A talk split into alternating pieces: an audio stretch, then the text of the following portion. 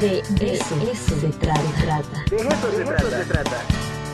Posgrados, seminarios, especialidades, proyectos, cursos, la actividad de las unidades académicas con nuestro invitado. De eso se trata. Está con nosotros la maestra Rosa Emilia Aces. Eh, nos va a platicar un poquito. Recuerden que todos los lunes tenemos esta participación de la Facultad de Economía sobre los circuitos educativos económicos solidarios en las regiones de San Pedro, Cholula y Huejotzingo. Maestra, ¿cómo está? Muy buenos días. Hola, ¿qué tal? Buenos días. Muchas gracias por la invitación y la oportunidad. No, gracias por tu tiempo y además que nos expongas este tema. Interesante. A ver cómo se dibujan esos circuitos educativos, económicos y solidarios, que esa es una palabra que, bueno, que digamos en las comunidades es muy importante, es uno de sus grandes valores. Así es. Sí, esto es básicamente mi, mi tema de tesis, mi tema de investigación para la tesis doctoral. Y lo que estoy proponiendo es la existencia de estos circuitos educativos económicos solidarios, que como su nombre lo dice, este es como su, son sus tres pilares, ¿no? Y se trata de un conjunto interconectado Vamos a ver si la podemos contactar vía telefónica. Vamos, vamos eh, a ver si la podemos contactar de manera telefónica a la maestra Rosa Emilia Aces. Seguramente está fallando el internet. Ustedes ya saben, el internet no tiene palabra, pero bueno, pues ahorita. Es que es lunes. Es lunes. Es lunes. Es muy temprano, pues el internet. bueno, hay que ver qué este qué empresa tiene, ¿no? Hay unas empresas que amanecen los lunes muy, muy, muy en la hueva. Pero bueno, a ver, este, maestra, perdón, tuvimos una falla ahí con la red. Ajá, no sé qué pasó. Eh, no sé hasta qué momento me escucharon. Eh, bueno, prácticamente pues estabas iniciando, ¿eh? Ajá. Ah, bueno, ok. Muchas veces me arranco de nuevo, sin problema. Eh, una disculpa, no sé si haya sido el proveedor de internet o de repente la tecnología que no, no me apoya.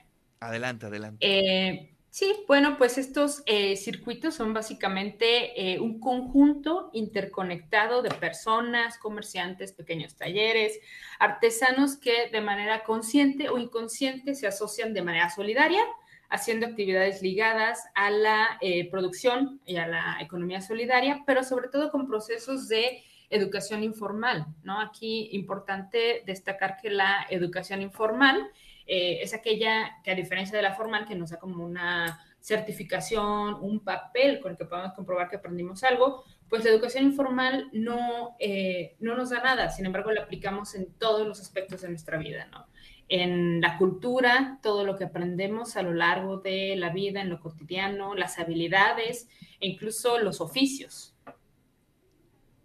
Claro, sí, efectivamente, y eso es algo que pues que forma de una manera distinta, ¿no? Es decir, en lo formal, pues este, a veces, no sé, depende de las currículas, todo, pero lo que nutre de comunidad, pues es el otro conocimiento, ¿no? Así es, sí, y de hecho eh, lo, tenemos en el día a día y no lo, o sea, muchas veces ni siquiera somos conscientes de, para qué nos sirve, porque finalmente son los valores que aprendemos en casa, en lo que se llaman los grupos primarios, eh, que son no solo la familia, sino el barrio, las amistades, y todo ello lo utilizamos en, incluso en nuestra vida laboral, ¿no?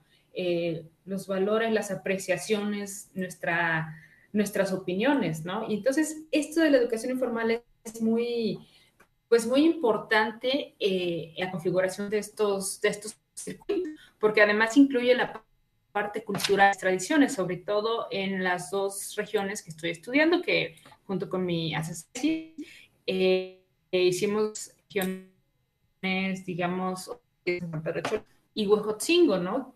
Recordamos que Huejotzingo también es muy destacado en la parte de las tradiciones, la cultura, incluso San Pedro Cholula con esta cultura de las mayordomías. Claro, oye, y es, a ver, el tema económico, ¿cómo se refleja?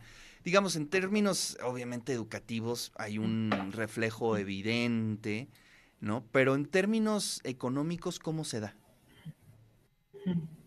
Pues esto está relacionado con, sobre todo, eh, con el análisis de los procesos productivos, ¿no? O sea, hacer una perfil, un perfil, digamos, de las dos regiones, eh, más la cuestión de la producción en sector primario, secundario, terciario, y sobre todo eh, entra en un contexto en el que la economía solidaria aparece como eh, para subsanar o como una digamos, economía alternativa frente a las crisis económicas o problemas eh, para la subsistencia y que la gente, por medio de estos aprendizajes, de toda la cultura, toda la solidaridad que tienen, eh, van eh, organizando actividades productivas, ¿no? Asociaciones, ya sea pequeños talleres que de manera consciente o inconsciente pueden, pues, hacer una economía alternativa, que muchas veces no es como lo que estamos tan acostumbrados a, ver, ¿no? De las grandes marcas, sí, es algo más, digamos, eh, pues más en, nivel más pequeño y alternativo sobre todo. Oye, a ver, cuéntanos, ¿y ya en qué proceso vas en tu tema de investigación? Esto ya es la parte final, este, ¿en qué vas eh, eh, en tus conclusiones? cuéntanos un poquito sobre ese proceso.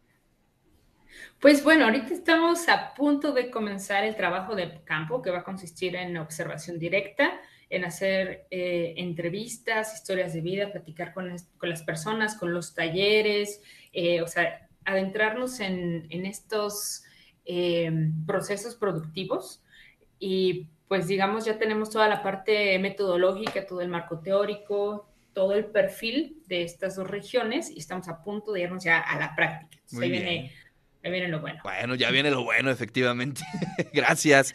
Oye, pues te mando un fuerte abrazo, maestra Rosa Emilia Haces. Gracias por tu tiempo y por compartir con toda la audiencia.